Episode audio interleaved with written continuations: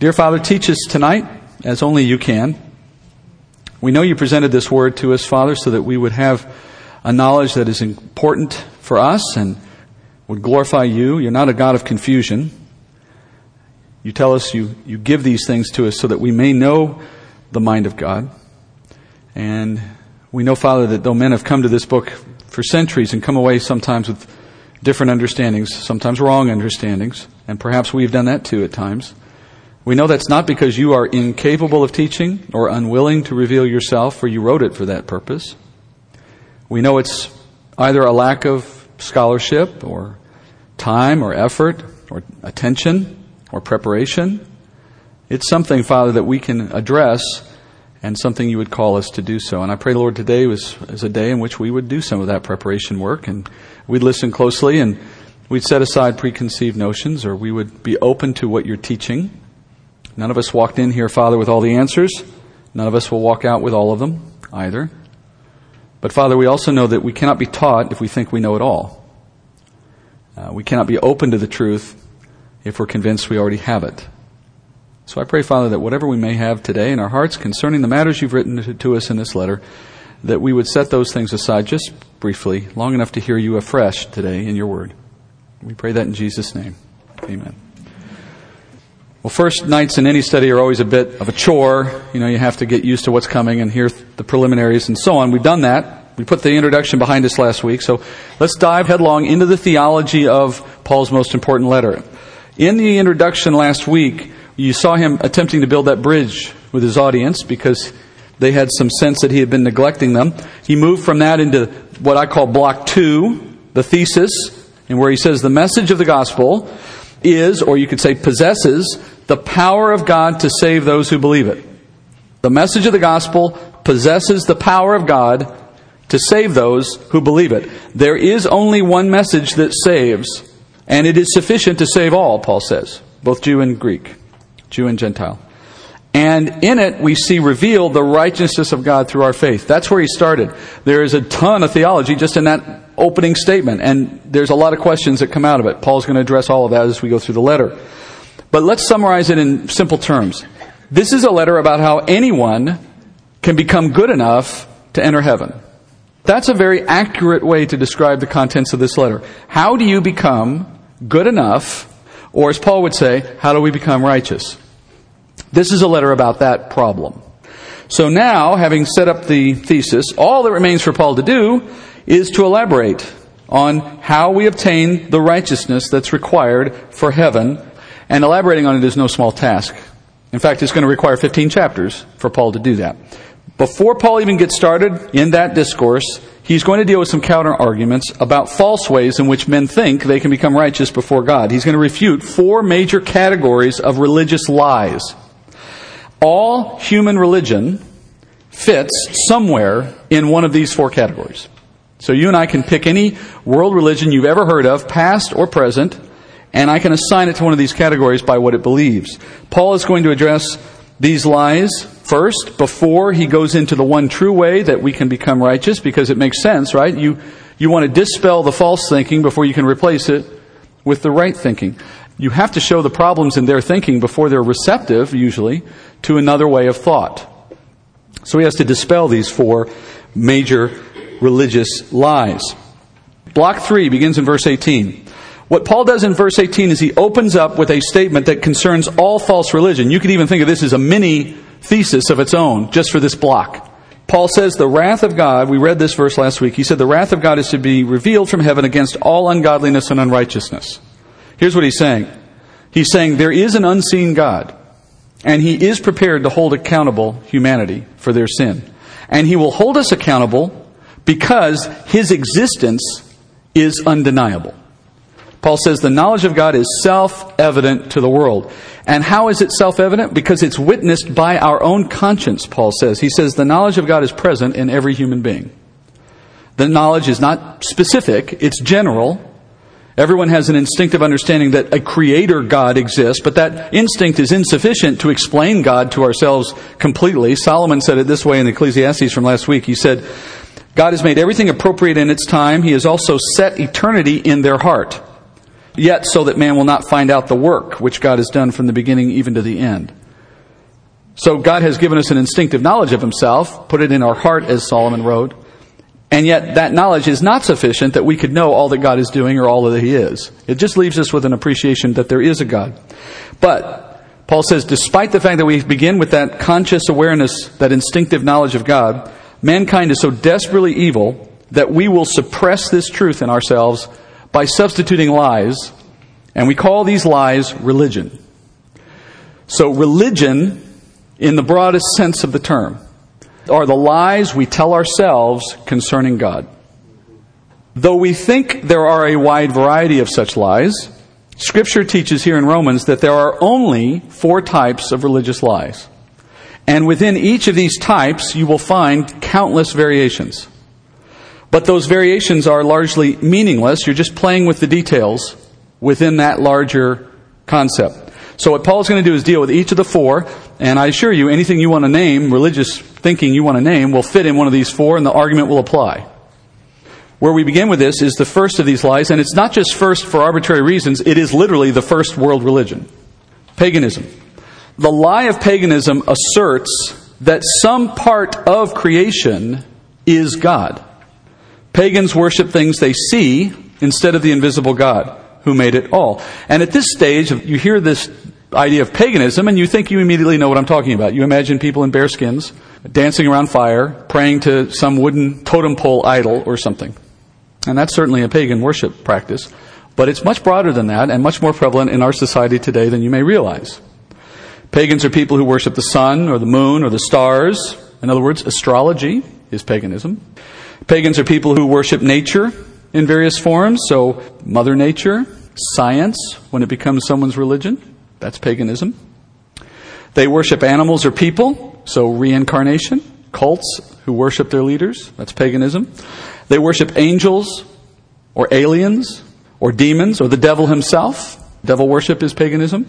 So you can also fit religions into this culture like Buddhism, Taoism, Hinduism, Unitarianism, Scientology, Zoroastrianism, Earth religion, humanism, Darwinism. They're all worshiping something as if it's its own source, as if there is nothing higher than it. The common denominator among all of these paganistic systems is the worship of something created, something they can name, point to, see, touch, examine. And they have suppressed the truth that these things actually have no power to create anything. Therefore, the pagan conveniently overlooks the question of where did everything come from? They have worshiped something that had to have a beginning, and yet they have no explanation for the beginning of anything. Even science, in their attempts to explain things absent God, have arrived at the Big Bang Theory, but they still can't explain where the things for the Big Bang came from. No matter how far back you go, even if they say, well, we all came from aliens who deposited us here, where did the aliens come from? You keep going back and you keep finding nothing to answer the fundamental question of where did everything begin. Paganism's chief flaw. They only look within the creation for their solution, and as a result, they become foolish. Scripture says. Paul explains the pagan fallacy in verses 20 through 23, which is a long introduction to get you to the text, but here it goes. Verse 20. For since the creation of the world, his, meaning God's, invisible attributes, his eternal power and divine nature, have been clearly seen, being understood through what has been made, so that they are without excuse.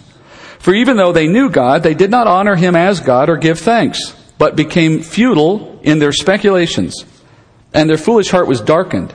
Professing to be wise, they became fools, and exchanged the glory of the incorruptible God for an image in the form of corruptible man, and of birds, and of four footed animals, and crawling creatures. Therefore, God gave them over in the lusts of their hearts to impurity, so that their bodies would be dishonored among them, for they exchanged the truth of God for a lie, and worshipped and served the creature rather than the Creator who is blessed forever. Amen. Paul's doing more here than meets the eye. Uh, he's walking you through a history of paganism here.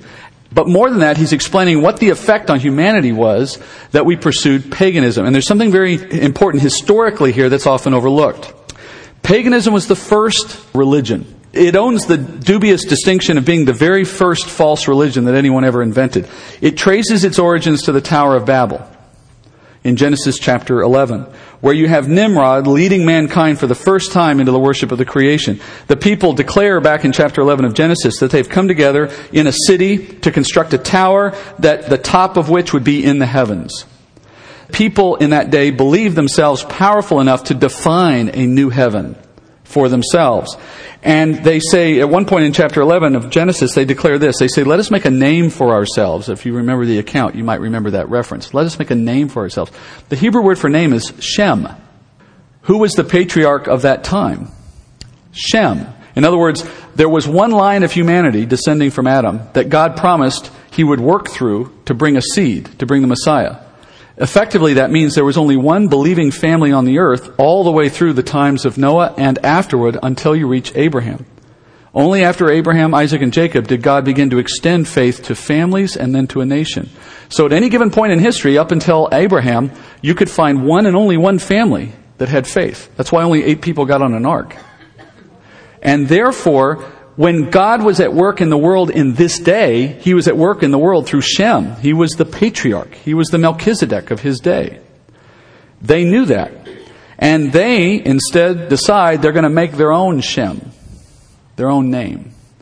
That is, they're going to establish another way to God, an alternative representation of God in their day. And so paganism was born. But also remember, chapter 11 of Genesis takes place after the flood almost 2,000 years after Adam's fall. So mankind did not embrace worship of creation right away. For 2,000 plus years, they did not embrace anything. It took a while, and Paul explains why it took so long. He says, in the beginning, the reality of God was evident to everyone. He says, though they knew God, verse 21. Who's he speaking about? If you've ever heard someone teaching out of this chapter and saying, see, all mankind knows God, but they have gone away from him, that's nonsense. That's not what he's saying. He's saying early man. He's teaching the history of how we got to where we are. In the beginning of mankind, Adam knew God. Abel knew God. Cain knew God. Many knew God through those early generations of mankind. They beheld the glory of the creation. They understood that an all powerful God made it. They knew who God was to some extent. But there was a period of spiritual deterioration over those early years of mankind. The catalyst for that deterioration, of course, was sin and the curse that God put on the earth as a result of sin. The fallen state of man didn't just put our soul in mortal jeopardy, it also put a cancer of sorts in our heart, one that robbed us of the ability to truly know and follow God. And Paul says, in the beginning, though men knew God, men like Cain, for example, Cain was an unbeliever, the scripture testifies to in Hebrews. It's interesting, he knew of God, but he did not follow God in faith. In that sense, he was an unbeliever. But the account of Cain illustrates very well that these men did not honor God nor continue in an attitude of thankfulness, though they knew him, which is just what Paul said. Instead, Paul says, they became futile in their speculations. Futile could be translated to the word vanity. And so in vanity, Paul's saying, they began to speculate. They substituted their own opinions of God for what truth they had access to already in God. And as you see this progress over generations, in time, the process of substituting foolish speculations for the truth darkened the human heart, Paul says. You can think of God's truth as light. Scripture says that itself. So the light of God to the soul of men becomes darkened over time.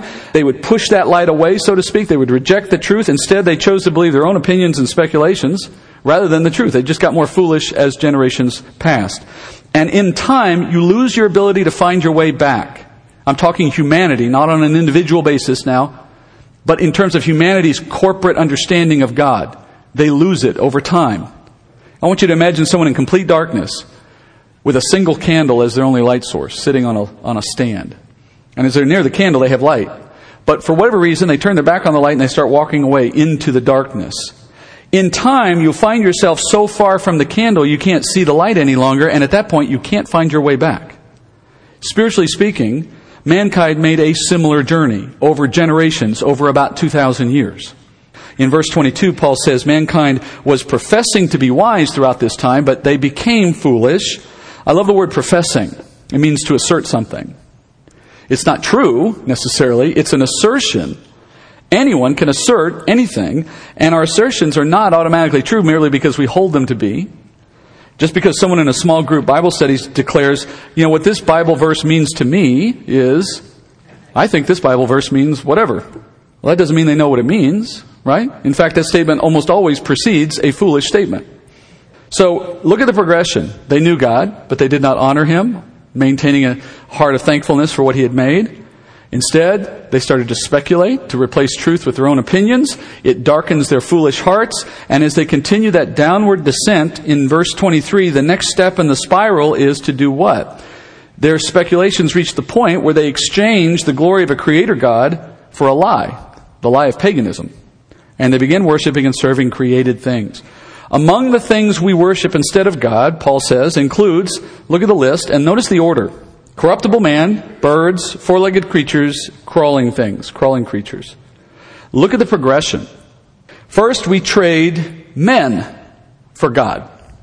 Corruptible though they are, obviously, they're still God's greatest creation. That's bad enough, but beyond that, the deceitfulness of our foolishness doesn't stop there. We go from men at some point to deciding we'd rather worship birds. Now, birds are clearly lower than mankind. They can't think, not like we do. They can't talk. They can't rule over us like men can.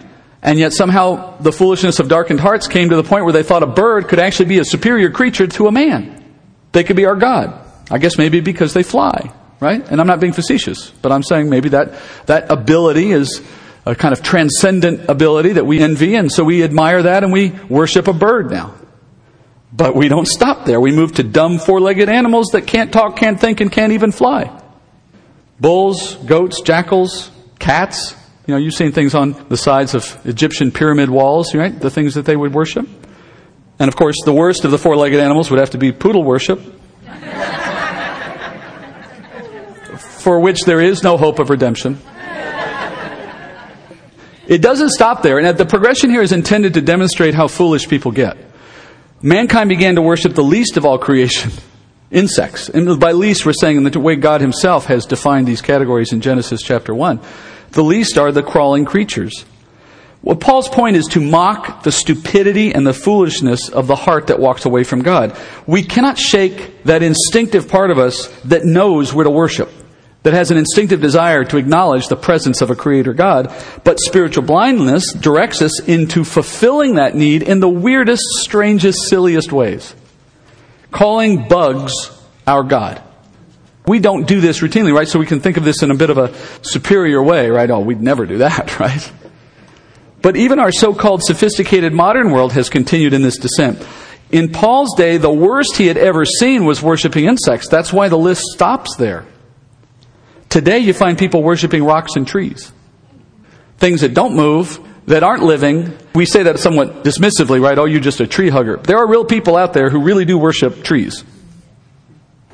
All of this shows that we have moved to the most meaningless parts of the creation, calling them the greatest of all things, even greater than us.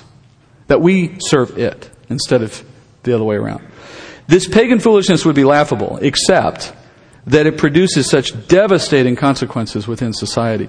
In verse 24, Paul explains this next step in the descent into oblivion Following this trading of the Creator for the creation, he says, Then the Lord gave men over to the lusts that resulted from this and allowed them to then dishonor their own bodies. I want to rephrase Paul's statement in verse 24 this way Because they walked away from the light, the Lord gave them over to their dark desires so that they would suffer the consequences together. So mankind came to this point because it exchanged the Creator for the lie of paganism. He uses the word exchange there to reflect the fact that we made this trade willingly. Mankind began with a knowledge of God, then chose a trade for something less, so that in future generations they no longer had the option. I want you to understand this. We're not saying that every human being born to existence follows this path from birth to death. We're saying that humanity has moved down this trail, and at some point it moves so far away from the candle that the children don't have the option to go back to the light anymore. The generations immediately after Adam did not have the degree of depravity in them that we have today.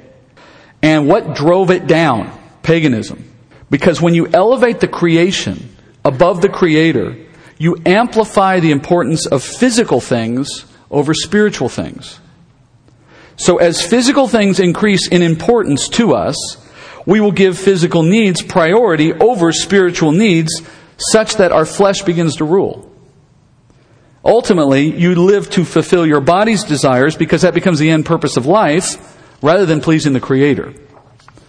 And it leads mankind to devolve in our flesh in the same way that we already have devolved in our spirit. Remember, we moved from God to man to birds, four-footed creatures. That's a, a devolution of our spiritual condition as we move down to the most ridiculous elements of creation and call it our God. Similarly, there's a devolution in our physical nature such that we begin to become increasingly hedonistic, increasingly perverse, increasingly self-destructive. Paul says that in verse 26. He says, For this reason, God gave them over to degrading passions. For their women exchanged the natural function for that which is unnatural. And in the same way also, the men abandoned the natural function of the woman and burned in their desire toward one another, men with men, committing indecent acts and receiving in their own persons the due penalty of their error. And just as they did not see fit to acknowledge God any longer, God gave them over to a depraved mind to do those things which are not proper, being filled with all unrighteousness, wickedness, greed, evil, full of envy, murder, strife, deceit, malice. They are gossips, slanderers, haters of God, insolent, arrogant, boastful, inventors of evil, disobedient to parents, without understanding, trust, untrustworthy, unloving, unmerciful. And although they know the ordinance of God, that those who practice such things are worthy of death, they not only do the same, but also give hearty approval to those who practice them. Of course, Paul's speaking of homosexual behavior, but that word didn't exist in Paul's day. Society had not yet given that behavior such a respectable title. In Paul's day, it was simply described by what it is. There was no word for it. And this is Paul's example of the worst form of human foolishness and rebellion. It is fashionable today to assert that homosexuality is compatible with Christianity. I'm not going to pontificate on this much, even in light of our current political situation. It's not necessary. The text is clear in what it says. Paul calls such acts indecent, which literally means shameless. They are shameless in the sense that society no longer considers the act to be cause for shame, but rather approves it. So, despite the Lord condemning such behavior in the strongest terms in various places in Scripture, for example, prior to the law, you see him showing his displeasure in what he does to Sodom and Gomorrah. In the law, he calls for the death penalty for anyone who would practice it in Israel. And then after the law in the New Testament, the Word of God condemns it here in the strongest possible terms. So it is clearly not approved, not permissible, and more importantly, it's a sign, the end of the road for paganism. God allowed mankind's physical condition to find its bottom, just as he did for our spiritual condition. And what is the low water mark for mankind physically? What tells you when you've hit bottom in the physical state of humanity? Paul says it's when you see men and women trading natural sexual desire for that which is unnatural. That's your low water mark. It's a sign of how bad things have become. There is always a consequence for sin, and Paul says the consequence for this type of sin will be a due penalty received in their own person. A due penalty, it means necessary, inevitable. In other words, this is not a specific judgment of God. Paul's saying that the natural consequence of going against God's design for creation will be a penalty in their persons. People who engage in these things risk receiving the due penalty, and that refers to all aspects of their person spiritual, emotional, physical. And of course, history has shown that Paul's words here are true. If you know much about the community that surrounds this kind of behavior, there are devastating consequences for this perversion. And then notice in verse 28, Paul moves one step further in detailing the consequences. He says, Then God gives mankind over to a depraved mind. The word depraved here means something that does not stand the test or is not approved. So what we're hearing is the Lord has allowed mankind to experience the consequences of a darkened heart and of perverse choices, the end of which is a mind that cannot stand the test. That is, it is unapproved. The mind can no longer grasp what is good, what is proper. We've lost anchor. We've been cut free to float in a sea of obscure thinking about what is right and what is wrong and what we should and shouldn't do. There is no mooring anymore for what is morally real, and therefore every thought is evil at that point. You just glance through what I read in 29 through 31. I'm not going to touch on every one of them. But in that list, you find a succinct and accurate description of the society in which you live today. These are the due penalties inflicted upon society for paganism. You should follow the chain that we've just outlined. As paganism takes hold, and as paganism elevates the creation over the creator, and it causes us then to focus unnaturally on our physical desires, on the lusts of the flesh, that polluting of our bodies leads to a polluting of our minds, and in general, a society filled with the traits that Paul lists. So here's what we just learned. Society is the way it is now because the first lie of paganism gave rise to the sin of the flesh in this way. Paul is drawing a conclusion about any culture that embraces perversion generally. The same social forces that render homosexuality acceptable are also accepting all these other forms of depravity. Before long, greed and malice and wickedness and arrogance and disobedience to parents will all become the norm if they aren't already. They'll become socially acceptable if they're not already. That's what Paul is saying. And they all come from the same root, which is paganism. And then finally, Paul wraps up in this section by saying all these behaviors are worthy of death according to the Creator, who is the author of the law, right? The one who creates everything gets to decide what the rules are. And he said this stuff's wrong. And he says that was knowledge to man, but they did not care. So here's the great irony of paganism. The great irony of paganism is that while pagans have forgotten God, God has not forgotten them. And despite their determination to push God aside, the wrath of God will be revealed against them for their evil deeds. Notice at the end of the verse, at the end of this section, Paul says that this death isn't just deserved for those who practice such things, but also for those who approve of such things. Today, if you look around the world today, and I'm thinking of our society, I'm not sure if this is true everywhere you go, but statistically speaking, very few people engage in the kind of depravity Paul lists on this chart. I mean, we're all guilty of something, but very few people engage in homosexual behavior. Very few people are engaged in some of the worst of what we're talking about. Statistically, it's a percentage of the population. But many people approve of these things. It's a cause celeb now to be on the side of those who do these things. Even just in all of the stuff recently in Florida with the hurricane, I've seen people trying to defend looters. And some of them are making a race based argument, some are making an economic based argument, some are just loopy. But they're actually trying to find a way to endorse, to approve what is clearly theft under any definition, right? By the way, we're not talking about people who are dying and lack water and they're stealing a few bottles of water. We're talking about tennis shoes, right? Clearly people who are not motivated by needs for life and death. They're there for economic gain. My point is, people celebrate now those who practice lawless deeds and get away with it. We put them on YouTube. By the way, I'm at risk right now of being one of those crabby old men that says, get off my grass, right? I understand, you know, any society who agrees with such things is as guilty as those who practice it, Paul says. So let me ask a quick question we, before we move to the next lie. How do we preach the gospel to this camp of religious deception? For the paganist, how do you approach them with the gospel?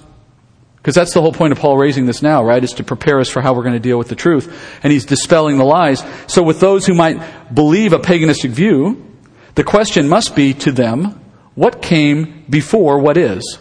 And who made it? That's the best appeal for a pagan. It's the appeal of a creator God, as Paul explains it. And Paul actually uses this exact model when he approaches someone in the same situation in Acts 14. I'm not going to teach on what he does, I'm just going to read it. But look what he does in Lystra as he goes in to teach there. Acts 14:8. I'll just read a short passage. At Lystra there was a man sitting who had no strength in his feet, lame from his mother's womb, who had never walked. This man was listening to Paul as he spoke who, when he had fixed his gaze on him and had seen that he had faith to be made well, said with a loud voice, Stand upright on your feet. And he leapt up and began to walk.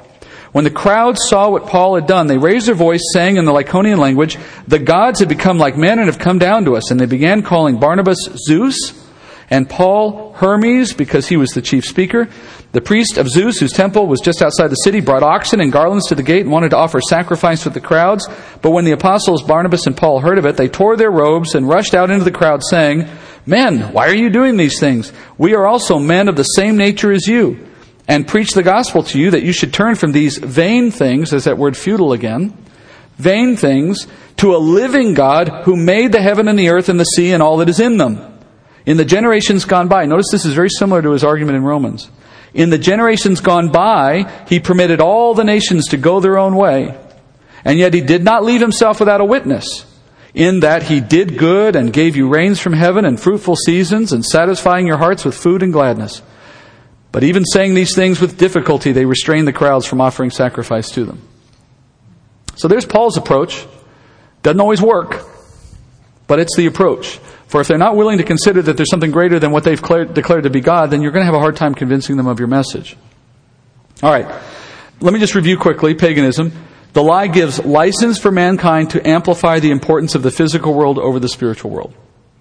Self evidently, paganism cannot lead you to righteousness because it appeals to the worst side of your nature. It increases depravity. It increases unrighteousness. Its history demonstrates that. Paganism has taken root such that the world has become more wicked, and therefore it cannot be a source of making us right before God. One lie down, three more to go. Now the second lie moralism. Romans 2, verse 1. He says, Therefore you have no excuse, every one of you who passes judgment. For in that which you judge another, you condemn yourself. For you who judge practice the same things. And we know that the judgment of God rightly falls upon those who practice such things. But do you suppose this, O oh man, when you pass judgment on those who practice such things and do the same yourself, that you will escape the judgment of God? This is the second category of false religion, moralism. Moralism, to define it, it's the practice of making judgments about one's or another's righteousness. Now, to some extent, we always do this, right? We all make judgments. But in effect, moralism is making ourselves the judge over ourselves. And based on the judgments we make about ourselves, we assume God will follow suit in our judgments. It's as if we know the mind of God. Moralism is the second great religious lie after paganism. In fact, paganism gave birth to moralism. Paul transitions, you notice, with the connecting word therefore in chapter 2, verse 1. So he connects his earlier discussion with this new topic, and that raises the question for us how are they connected? Well, here's how. Paganism gave rise to lust and depravity, but not everyone in society participates to the same degree in those behaviors, right? Not all of us are homosexual. Not all of us are murderers, all of us thieves. It, we all have our proclivities, but we're not all engaged to the same degree in everything. So, out of that societal effect, you have the worst of the worst doing the unnatural things, as Paul called them, and you have some condoning, but then you have others who are disagreeing with those things in their own ethic, and that gives rise to judgments. So, in depraved society, mankind can begin to make distinctions between the good, the bad, and the ugly within their own frame of thinking, within their own rules. And those moral judgments are, by definition, relativistic. We make them according to our advantage, like the rich young ruler who came to Jesus and called him good teacher. Remember we talked about this last week. Jesus was asked by a guy how to get to heaven, and when he started the conversation, the man said to Jesus, good teacher. And Jesus stopped him at that point and said, why do you call me good? No one is good but God alone.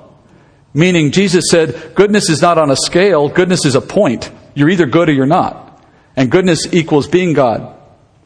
If you're less than God, you're not good. You're 100% bad. We don't think like that. Not naturally. Paul says to his readers, he says, You, readers, have no excuse for your sin. He's talking to everyone. Paul says to everyone, including the church, although at this point he's not speaking about the church's circumstance, he's talking about humanity's circumstance generally, but everyone is guilty.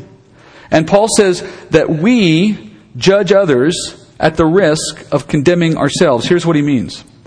When you judge someone on any issue, and we're thinking now on moral issues particularly, you decide that that person is unrighteous, and therefore you are saying they are due a penalty, whatever that should be. But as you make that determination, what are you also saying? You're implying there is a standard. You're implying there's a rule set. There's a criteria. There has to be, right? You made a determination according to it. You cannot say someone is doing something wrong in your view without also agreeing there are rules. There are standards. There is a right and there is a wrong. And I just said, you're wrong. So if you judge others, then you're acknowledging that there are standards for righteousness. And those standards cannot be your own. Self evidently, you did not make the rules for society. You are not king of the world. You certainly can't decide who gets into heaven. So the very fact that you're deciding that someone can be judged means you're also agreeing that there can be rules that we all must follow. And yet we speak confidently that those who practice such terrible things are due a penalty. All those terrible, you know who sinners, they do such terrible things. They're going to have it coming to them. Which means you acknowledge there's a lawgiver who holds people accountable. You see, you don't have to say it all for it to be true implicitly when you judge. And logically, if you are acknowledging the existence of a lawgiver and of a law that must be followed, or there will be consequences, then you're condemning yourself. Because Paul says you've practiced the very same things you're accusing other people of doing. Maybe not now, maybe not as much. And I know that all of us haven't committed all exactly the same deeds, but we do share a great many of the same offenses. And even beyond your actions, you all share the same heart desires. I mean, not all of us have killed a person, but we all wished someone was dead at some point, didn't we? not all of us have stolen, but we've all longed for something we didn't possess. Not all of us have committed adultery, but most of us have been attracted by the possibility at one moment or another, except me. So, how do we pass? My wife's here. I can't. So Paul's point is obvious. How do we pass judgment so easily then? It's as if we've disconnected our brain from our heart as we do that, right? Passing judgment always involves making comparisons. And moralism, the conceit of moralism, is that we make wrong comparisons that favor our ego. We judge someone who commits a certain sin by comparing them to ourselves. And since we have never committed that particular sin, we feel good about ourselves as we make that comparison. And we feel right, therefore, in judging the person who fell. And it gets worse. If we did happen to share their sin, then we still find a way to judge them because we see them as having a more severe case of it than we did. Or they have worse consequences or a less repentant heart. I mean, we find the edge on the cliff that we need to stand on so that we can still be above them. Whatever we can, however we can, we will compare ourselves favorably. And as we find those opportunities, we declaring ourselves righteous in relationship. We draw a line between righteousness and unrighteousness, and we find a small enough crack that separates us from the bad person that we've identified so that we're always on the other side of the line from them. And we take comfort in that. And we tell ourselves that God agrees with our thinking. That's how we sleep at night. But it gets worse. We move our line. Our lines are not set in stone. As long as the moralist can find someone who is worse than they are, they're safe. Like I said last week, Hitler gave us a rock bottom we don't feel like we're ever going to be able to get past, right? And the fact that life seems to be going so well for us in light of our way of thought is proof to us that our methodology is working. Because moralism finds its reassurance in that we are avoiding, by our superiority, we're avoiding the worst of what society experiences because of their sin. It gets really silly when you look at how people do this. There can be a moralist who has been convicted of cheating on their taxes, but they still feel good about themselves because at least they didn't defraud millions of people like the evil people at Enron. The moralist may have dumped used motor oil in their backyard, but they didn't pollute the Alaskan coast like Exxon. They may have cheated on their wife, but at least they didn't have sex with a man. I may have killed someone, but at least I didn't murder six million Jews. So the moralist can always find a comparison that affirms for their own ego's sake that they are righteous enough to warrant heaven. So if you think you are good enough because you are better than Hitler, do you think Hitler was a liar? Do you think he ever told a lie? Yeah, of course. Have we lied? We have something in common with Hitler. That's not great. Do you think Hitler ever spoke a hateful thought? What about us? Do you suppose Hitler ever stole or deceived someone or coveted or betrayed or insulted someone? Undoubtedly. Since we've done those very same things, you would say, well, yeah, but of course, Hitler murdered, and I've never committed murder. To that, I would ask, is that what you're resting on? Is that the difference that you're basing your expectation for heaven on? You're 98% like Hitler, but you did not kill, so you should be okay in the end? I understand that's a major issue in his life. I'm not trying to make light of it. But when there is just one fundamental difference that justifies our superior place to someone we think is the epitome, the poster child of unrighteousness, it begins to call into question just where our standard is. What is the line we're really seeking here? Are you confident that God's standard requires that only mass murderers go to hell? That's what Paul is asking in verse 3. Do you suppose, O moralist, that you will escape the judgment of God? This is your supposition? God is the author of the law, the creator of all things under his law, and therefore he will judge all things according to his standard. As I said earlier, it's his heaven. He gets to decide who goes, and he gets to decide the standard for how you get in. And unlike the moralist, Paul says the judgment of God is unbiased. He's not a respecter of persons. So why has the moralist supposed that he or she will escape judgment someday? Well, the reason is because they assume God's lack of response to their life so far is proof that all is well with him. Sometimes they're characterized as people who think about the scale in the sky. As long as I'm mostly a good person, I'll be okay. Ask that person if they're afraid of death or of the judgment that follows. And I'll tell you, most of the time they'll say no. They'll tell you they don't have reason to fear because they're a good person. And if you ask them for any evidence of that, perhaps they'll cite the fact that their life is going a good direction, the way they want. They have avoided disaster. They're not suffering the penalties they see other bad people suffering. Sometimes this is expressed as a concept called karma. My karma is good. I've made good choices, doing good things. I'm seeing good results. My life's just hunky dory. You know, this is proof that God is okay with what I'm doing. And it leads to greater confidence in their self righteousness and ultimately a kind of heartless, judgmental attitude toward the world. It's like the person who walks by the homeless person and says, Get a job. It's this idea that I'm where I am because I've done all the right things, and you are where you are because you've done all the wrong things. So the lie of moralism is that righteousness is on a sliding scale, not a point, and we can all be our own judge. We judge ourselves basically as good people, basically good enough to go to heaven, and we find confidence in that assumption because our life is going well, so I guess God is pleased with us, so there you go. Paul says things are not as they seem for a moralist. Verse 4. He says, Do you think lightly of the riches of his kindness and tolerance and patience, not knowing that the kindness of God leads you to repentance? But because of your stubbornness and unrepentant heart, you are storing up wrath for yourself in the day of wrath and revelation of the righteous judgment of God, who will render to each person according to his deeds. To those who by perseverance in doing good seek for glory and honor and immortality, eternal life. And then he'll finish the thought in a minute, but I'm going to stop there just for a second. So here's what the moralist is thinking. Paul says, You're thinking lightly of the riches and the kindness and the tolerance and the patience of God. The word tolerance could be translated delaying. God, in his kindness, is delaying addressing the sin of the moralist. And the word for patience could be translated long suffering. So while God waits to see this person at judgment, that person is causing God to suffer watching him take God's patience for granted. That's how you have to see a moralist circumstance in life. They're one heartbeat away from judgment. They're living a life thinking they're fine because they've judged themselves to be fine. And at any moment, they're going to find out just how wrong they were. God's delay in judging them is not an endorsement of their lifestyle. It's kindness from God intended as an opportunity for them to come to Him in repentance. And when the moralist dies and faces judgment, they're going to realize they wasted a lot of good years, which is what Paul says in verse 5. Paul contrasts the moralist's self serving judgment with that of a righteous God, because what he's saying is God doesn't grade on the curve that you've been coasting down your whole life. You won't get by with all the nonsense that you keep telling yourself about how you're good enough and how much worse you could have been. Paul says that as the moralist is telling themselves that he's safe, or herself that, she, that she's safe, in reality what they're doing is storing up wrath for the day of judgment. It's not metaphor. I mean, it's metaphoric language, but the concept's not metaphor, it's literal.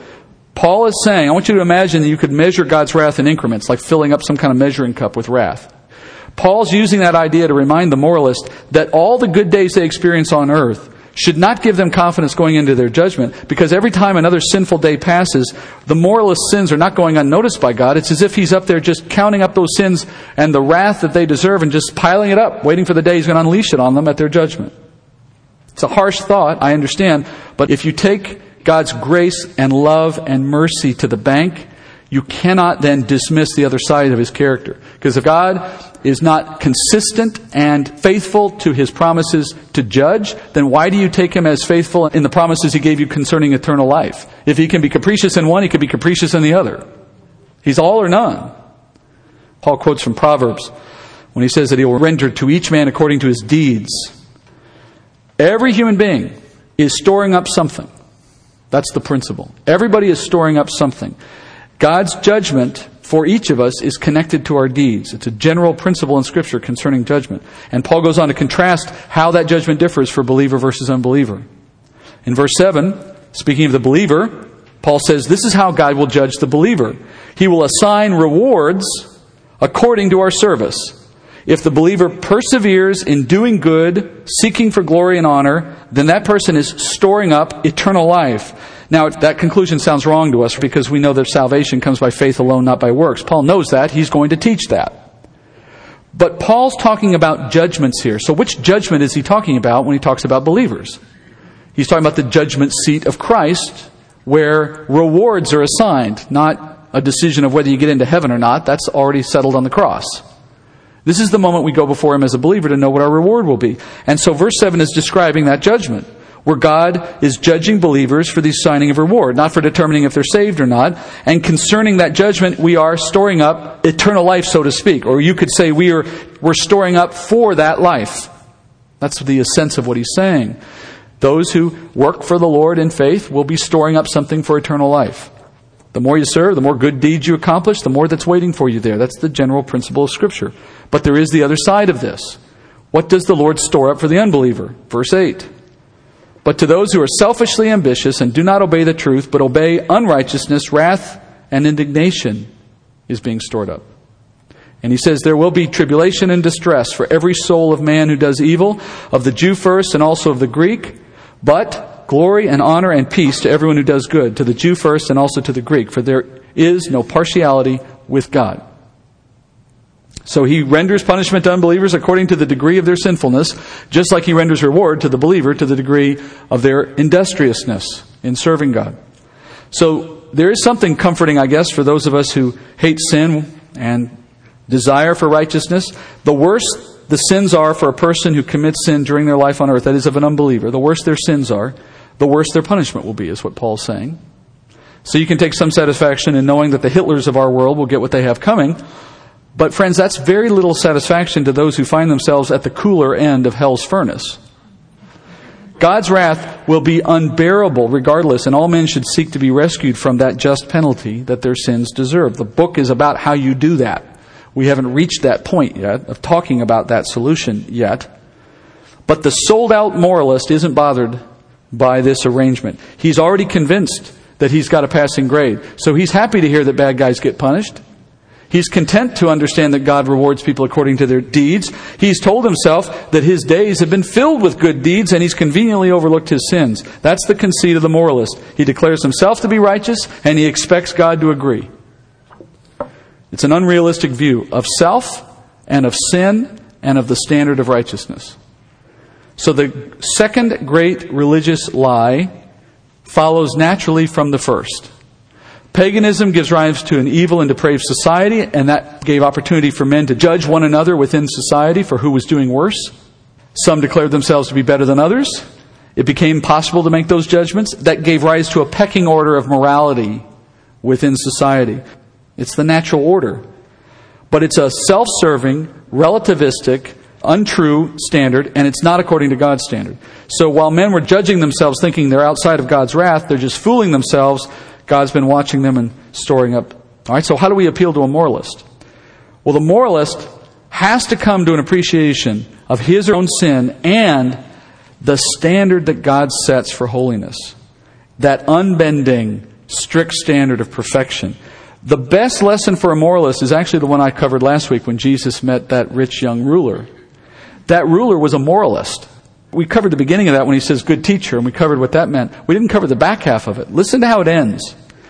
After he confronts Jesus with the question, and Jesus says, Why do you call me good? No one's good but God alone. Then Jesus proceeds to give him an answer. Verse 20. He says, You know the commandments. Do not commit adultery. Do not murder. Do not steal. Do not bear false witness. Honor your father and mother. And the ruler said, well, All these things I've kept from my youth. When Jesus heard this, he said to him, One thing you still lack. Sell all that you possess and distribute it to the poor, and you shall have treasure in heaven, and come follow me. But when he heard these things, he became very sad, for he was extremely rich. And Jesus looked at him and said, how hard is it for those who are wealthy to enter the kingdom of God? Jesus knew when he heard the man's question that he was expecting that he could work his way to heaven.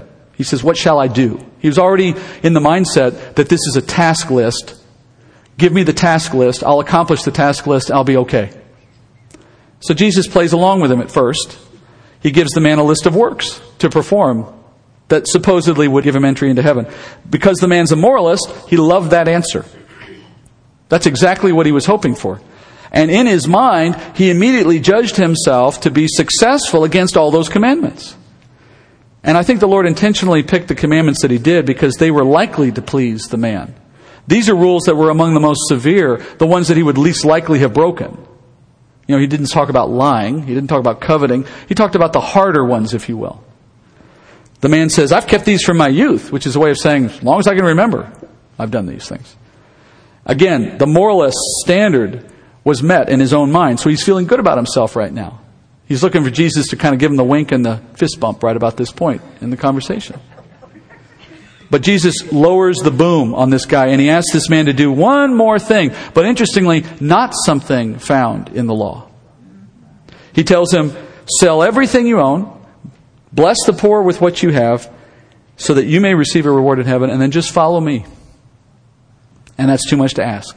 Notice the man's reaction, though. He does not leave angry. He's not defensive. He doesn't debate the point. He doesn't argue. He gets sad. And it says he's sad because he's rich. He knows that what Jesus was asking for was intrinsically a good thing. You couldn't argue that. How could you argue against doing that? But the man simply wouldn't agree to those terms. And in that way, what Jesus just did in a very brilliant fashion, obviously, is he exposed the man's biased scale. He laid bare his criteria. The man had judged himself worthy of eternal life because he was using a scale that was tipped in his favor. But when Jesus changed the scale, the man couldn't, or not couldn't, wouldn't meet the terms. He wasn't truly innocent of the earlier stuff either. It was selective memory. Because as Jesus said, if you hate, you've done the equivalent of murder. But rather than get into a debate with this man over his past imperfections, Jesus just exposes his hypocrisy.